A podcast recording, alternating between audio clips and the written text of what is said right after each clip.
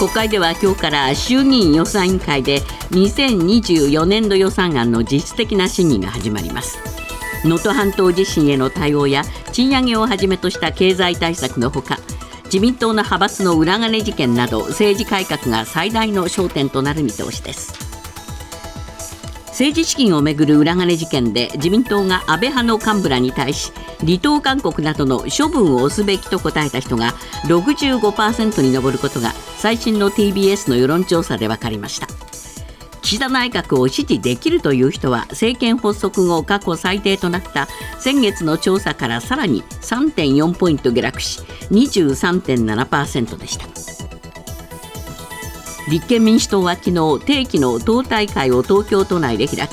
泉代表は次の衆議院選挙で政権交代を必ず成し遂げようと訴えて自民党を上回る第一党の議席獲得に向け結束を呼びかけました。また自民党派閥の政治資金パーティー裏金事件を受け金権体質を政界から一掃しなければいけないと強調しました。11月のアメリカ大統領選挙に向けた与党・民主党の候補者選びの初戦。南部サウスカロライナ州の予備選挙は3日バイデン大統領が9割を超える得票率で完勝しました。AP 通信によりますと開票率99%での得票率はバイデン大統領が96.2%女性作家のウィリアムソン氏が2.1%フィリップス下院議員が1.7%となっています。任期満了に伴う京都市長選挙は昨日投票が行われ無所属の新人で自民党、立憲民主党、公明党、国民民主党が推薦した元参議院議員の松井浩二さん63歳が新人4人との争いを制し初当選を果たしました。松井さんは共産党の実質的な支援を受けた無所属で弁護士の福山和人さんの激しい追い上げを交わしました。低気圧の影響で関東甲信は今日の昼頃から明日午前にかけて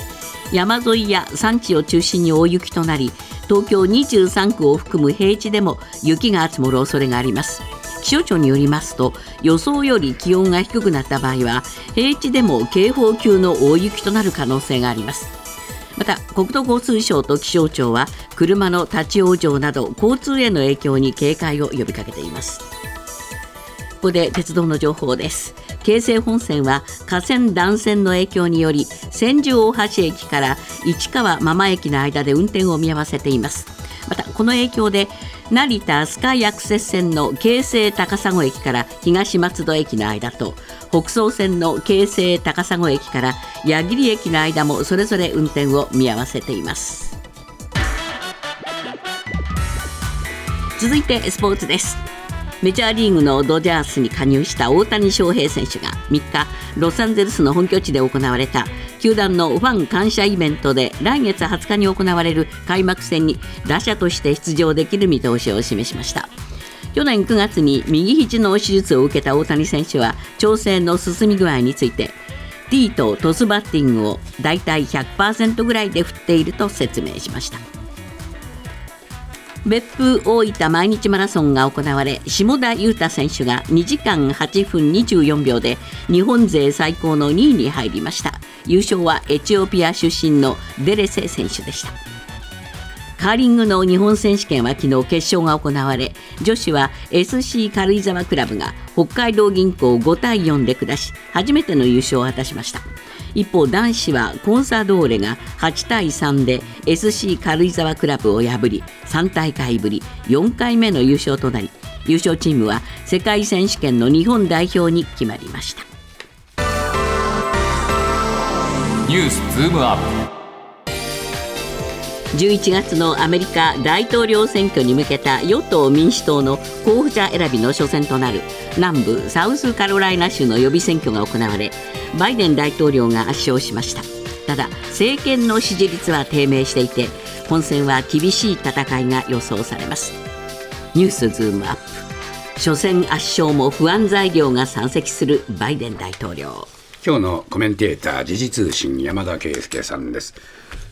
山田さんは、あサウスカロライナ州の予備選ですがね、はい、バイデンさん、まあ、所詮圧勝っていうんですが、そうですね。対立候補が一体誰なのかすら 分かりませんものね。えーで開票率99%でバイデンさん96.2%取ったんですが、他にはえ女性作家のウィリアムスソン、ウィリアムスソンさんがですね、言い70言いにくそうで、ええウィリアムス言い慣れてませんよね、山田さん。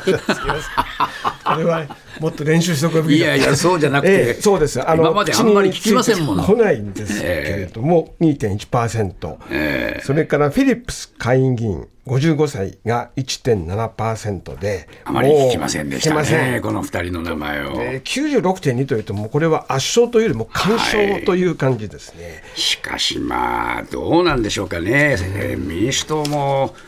これでいいんですかね。ええやっぱり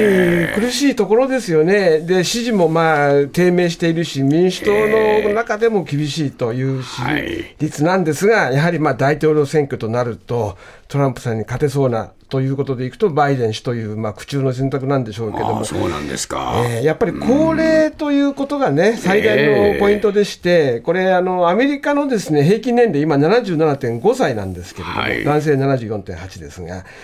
バイデンさんが2期を務めた場合、任期終了時には86歳になるんですね。でこれは歴代のアメリカの大統領の半数以上が就任時に50代だったことを考えると、かなりの高齢であると。いや、まあ本当そうですよね。でこれで CNN の調査でも民主党支持者支持者の半数近い46%がバイデン氏の年齢を大いに懸念していると。で今朝の朝刊で先ほどの、まあ、バイデン氏、まあ、黒人票に照準を合わせたというのがあったんですが、私やっぱり東京新聞が書いてる見出しで本音は若い候補がいいというですね、こういう見出しが本音本当にまさに、えーし苦中の選択のおまあ現れということではないかと思うんですけれども、そうですね。いないんですかね、人材が。これはアメリカも日本も人材不足が言われていますけれども、まあ、これだけの大きな、まあ、大統領選挙という戦いの中でですね、これは81歳対、まあ、トランプさん77歳なので、両方とも高齢と高齢になっているという、まあまあ、ある意味ではやはりこれも人材不足のような感じがしてならないわけですが。はい。まあ、あのバイデンさんに関しては、今回、サウスカロライナについては、まあ、黒人の支持を得るとえいうことに照準を合わせたということなので、はい。まあ、ここでのもう干渉おというか、圧勝はもうもともと織り込み済みであったわけですけれども、え依然として、えーまあ、本選の大統領選挙では、えーまだ不安があるということ、まあ、かなり不安がある。という感じでええ。で最近、アメリカ、つい最近、アメリカからのホワイトハウスのあのワシントン、D.C. から帰ってきた国会議員が言ってましたが、はい。よく日本ではもしトラ、もしトラという言葉を言いますね、はい。もしトランプになったらばと、ええ。もう向こうではもうほぼトラだと、ほぼトランプであるというようなことを言ってますから、まあ、そういう意味では、アメリカの空気もバイデンさん、本当に勝てるかということについては、日本以上に厳しく見ているんじゃないでしょうか。そうですね、まあ、不安材料いろいろ出てきてますけれども、まあ、バイデンさんにしてみると、いずれにしても、まあ、黒人票を取りたいと、はい。これがまあ一つ大きなあテーマになってるんですが、どうなんでしょうか、前回とか去年から比べると、やっぱり支持率落ちてますよね。そうですね、であのこ黒人の支持層の間でも、ですね、あええ。黒人層の間でも支持率が落ちていましてね、2021年7月は86%だったのが、去年は去年12月は50%に落ち込んでいるということなんですね。でまあ、あのですから、これ、高齢者の中でも支持が高かった、黒人の中でも高かったけれども、全体的にやはり落ちていると。そうですね。でやっぱり選挙戦というのはですね最終的には非常にこう激戦区の戦いになるわけで、そこではですねむしろこの基基盤の支持層よりもそれよりもこのいわゆるインディペンデントといういわゆるその、まあ、無党派層をですね、いかに切り崩すかということが勝敗で本来ならバイデンさんはそこをやはり今回これから狙ってていかなくちゃいけないんだけれども今もその黒人が非常に重要なあポイントであると、はい。でサウスカロライナは、まあ、今まで順番では1番ではなかったけど、今回は、えー初戦にあ初めての戦いに持ってきたというわざわざ持ってきたのはそういうことなんですよね。これはですからね、ある意味で、やっぱりこまずは支持基盤を固めることしか始めなくてはならないという、これ、バイデン政権、やっぱり非常に再選に厳しい状況であると。そうですね。いうこともあの表してますね。先ほどちょっとご紹介したんですけど、やっぱり若者の支持離れもやっぱり相当大きな問題ですよね。そうですね、あのー若年層の支持層はその、まあ、そのガザの実効支配をするその、まあ、ハマスやイスラエルの、えー戦闘激化に、まあ不満を持っている人が多いんですねアメリカのシエナ大学など去年12月の世論調査ではリベラルな民主党支持の傾向がある18歳から29歳のおよそ4分の3がバイデン氏のガザ対応に否定的な評価を示している、ね。これはですね戦闘が長期化すれば当然バイデン氏の逆風になっていくだろうと。そうなんですよね。ね。まあこういうふうに、えー若い人たちから、えーこの支持が離れていってしまうと、それから黒人層の支持もだんだん薄,、くなってくるとなると、やっぱり、えーもうほぼ虎になっちゃいますかね。このままいくとそういった流れになってしまいます。ただ選挙というのは確かに、まあ、トランプ氏側にも何が起きるか分からないというのは常にありますけれども、はい。少なくとも今の現状の空気がそうであるとはい。いうことであってですね、ですから、まあえーこの今回の初戦の干渉は、まあ、バイデン氏にとっては追い風ではなくて、まあ、当然のことでしかありませんので、えまあ、今後の選挙戦には、まあ、ある意味ではあまり影響を与えていないということかもしれません。ニュースズームアッアメリカとイギリスは3日イエメンの反政府武装組織フーシの拠点36カ所を攻撃しました。アメリカ軍は前日イラクとシリアの親イラン組織に対する報復攻撃を実施したばかりで中東情勢は一段と緊迫する可能性があります。ニュースズームアップ。風刺派が早くも報復を宣言。混沌とする中東情勢。山田さん、まずアメリカ、イギリスがですね、はい。えーこれ、えーイエメンをまずこ攻撃したんですね。えーあのえーそうですね、イエメンの反政府えー武装組織、フーシの拠点を36カ所攻撃したわけですけれども、その前にはシリアとイラクをまた、そのあー攻撃しました。前日にはですね、シリアとイラクで親イラン武装組織の拠点を空爆したと。でこの方のお攻撃というのはですね1月28日にヨルダン北東部の米軍基地がドローン攻撃を受けまして、でアメリカ兵3人が殺害され、41人が負傷したんですが、まあ、これに対する報復であると、これはバイデン大統領も報復を宣言していました。はい。ただ、まあ、イランは一切の関与は否定しているという状況なんですけれども、はい。米軍の発表によりますと、イランの精鋭部隊、革命防衛隊や親イラン武装組織が使用する武器庫など、7施設85カ所以上が標的になったと、でアメリカのあ米国から出撃出撃した B1B 戦略爆撃機を含む多数の航空機があこれに加わっているということで、ですね、えーバイデン大統領は、アメリカは中東でも他の場所でも紛争を求めていないが、アメリカ人に危害を加えるならそれに応じると。えーまあ、結局、報復だってことですね。まあ報復しますそうえで、まあ、イギリスの監視団、えーイギリスにあるシリア人権監視団によりますと、シリアでの空爆で少なくとも23人が死亡していまして、でこれに関連してイラクの首相府は民間人を含む16人が死亡したと、で25人が負傷したと発表していますね。えーですからまあね、えーアメリカ兵3人が殺害されたっていうのに、報復すればもう何十人という人間が死んでると、こういう構造になるわけでね、えこういうのはもう、えーイスラエルとそのハマスの戦いの構図とよく似てますいやもよね。うそのものですね、ええ。えでそしてその翌日にさっき冒頭でご紹介があったイギリスとともにフーシ派をアメリカが攻撃したということなんですけれども、この3日の方の攻撃はイエメンの反政府武装組織フーシの拠点を攻撃したもので、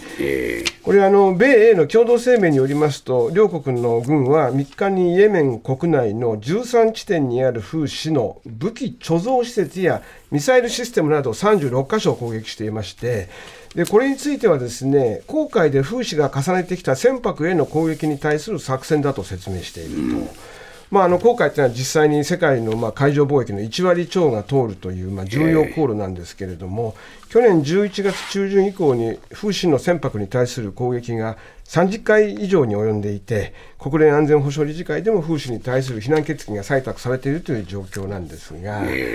えーアメリカ、イギリスは1月にも2度にわたって風刺への攻撃を実施しているんですけれども、まあ、その後もお石油タンカーへの攻撃などがこうから続いていると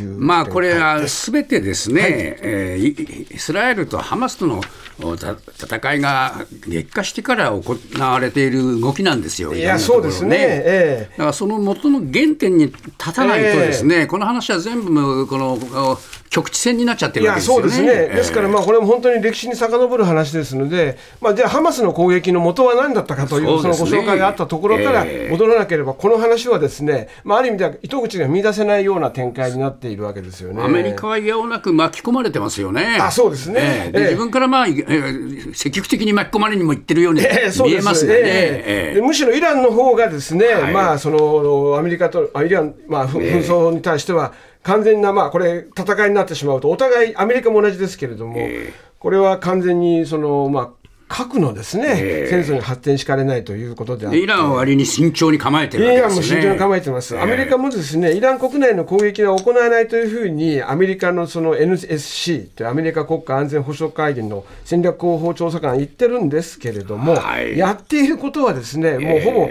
イランとの戦いになっているわけですし、はい。それから2日と3日に関しては、これはまあ3日のその風刺派への攻撃というのは、アメリカ側はですねこれは報復とは別なんだと言ってはいるんですけれども、そのイランはその敵対するイスラエルに対してこれにらみを利かせるためにハマスとか、あるいはレバノンのヒズボラというのを支配下に置いてなおかつこのイエメンの風刺派も支援対象ですから、まあ、やはりこれはイランを睨んだものであり、まあ、広い意味ではこれ、まあ、報復の一環というふうに捉えられてもしょうがないですね。そうなんですね、えーですからこれから先、さらに戦闘がエスカレートしたときに、アメリカはどう収めていくのかっていうのは、非常に大きな問題になりますね。自民党派閥政治資金パーティー裏金事件をめぐり裏金を受け取った議員がその使い道について説明する必要があるとの回答が84.9%に上ったことが共同通信の世論調査で分かりました。こうした中自民党は収支報告書に不記載があった議員への聞き取りを始めています。ニュースズームアップ。自民党が聞き取り調査を実施。ただ調査対象は現職のみ。まあ、なんだか言われたからしょうがないやるかっていう感じですか？まあ、そうですね、えー、国会でも追及されるし、世論もまあうるさいしと。まあ、なんかやんなきゃまずいなっていう感じですよね。で安倍派、二階派、岸田派の議員が90人程度がまあ対象なんですけれども、は1週間程度かけて聴取すると、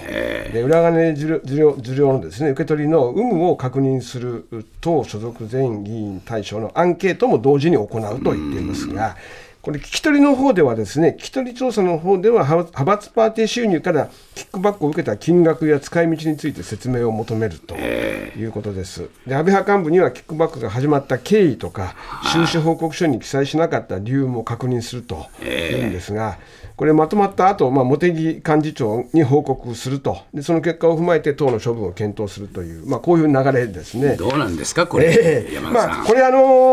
ーまあ、野党からの、まあ、追及をかわすという意味ももちろんありますが、ちょっと冒頭紹介しましたように、やはりこれに関わってない議員はですね、まあ、このやったあの派閥の議員の、まあ、いわばとばっちりを受けたと、まあ、これは非常に選挙が不利になっているという、まあ、内部からの批判も回るのはあるわけですね。なるほどだから岸田さんとしては、やっぱ反岸田岸田卸しにつながらないためにですね一生懸命やってるんだという、まあ、一つのアリバイを作ろうとしているという。そういうことでしょうかね。えまあそういう中で週末に TBS と共同通信が世論調査やりましたけれども、これやっぱり、えー支持率は落ちてるわけですね。えええ TBS は23.7%の支持率でした、これは前回比3.4ポイント減ですね、えー先月比と言っていいと思うんですが、で不支持は74.2%で3.8%増えましたので、はい。まあ、上上下が1.5位の関係で、えーまた支持があー不支持とよりも大きく下回る形になったと、はい。えー続いているということですね、そうですね。ええ共同通信は支持が24.5%でして、こちらも前回比2.8ポイント減ですね、はい。で不支持は58.9%で、前回比1.4ポイント増ということで、こちらもまあダブちょうどダブルスコアのような感じで、不支持の方が多いということになりました。まあ、いずれにしても裏金受け取った議員はその使い道を全部説明しなさいと、こういうそのもう調査結果が出てるわけですよね。そうですね、ええ。でこれ、まあ先が見えてると言ってはなんですが、おそらくそこまで全部正直に明かすとなると、ですね、ええ。その議員はそれなりの、またその裏金であることを認めるかのような発言をしてしまうと、当然またこれ、告訴の対象にもなりますから、はい。そうしたことは避けたいということ、そしてもう選挙も早ければ年内にありますのでね、どこまで正直ベースにこれは本人から聞いていくかってあの言えるかというと、やっぱ本人からむしろ限界があるんじゃないですかね。いや、本当そうですよね、だからこれ、やったっていう形だけを作るだけでい。そう、実質どこまで話が出てくるかなんて、我々も期待もできませんものね。それとですね、あまり私が言われてないこと、これメディア側もちょっと弱いなと思うことがありますのは、これ冒頭のそのリードのところでもあのご紹介はあったんですが、聞き取り対象は今、現職のみであるということです。これで現職のみってことは、例えばですね、机の引き出しに保管していたとか、これもまあ、とんでもない言い訳であってですね、それは当然財、使わなくても、そのお金があるから他のお金が使えるってなれば、これ当然財産なんですけれども、そのこととともに、途中で辞めた議員とかですね、落選してもう次に出ない人は、一体じゃあその裏金で保管してた、ひょっとしたら引き出しになるお金どうするんだということも含めて考えると、これは現職に絞っているってことは、極めて私は、えーまあ、いわば足りない、調査としては、まあ、不足しているんだというふうに思いますね。パンサー向かいのフラット木曜日のパートナーを担当する横澤夏子です。バタバタする朝をワクワクする朝に変えられるように頑張ります。パンサー向かいのフラットは月曜から木曜朝8時30分から。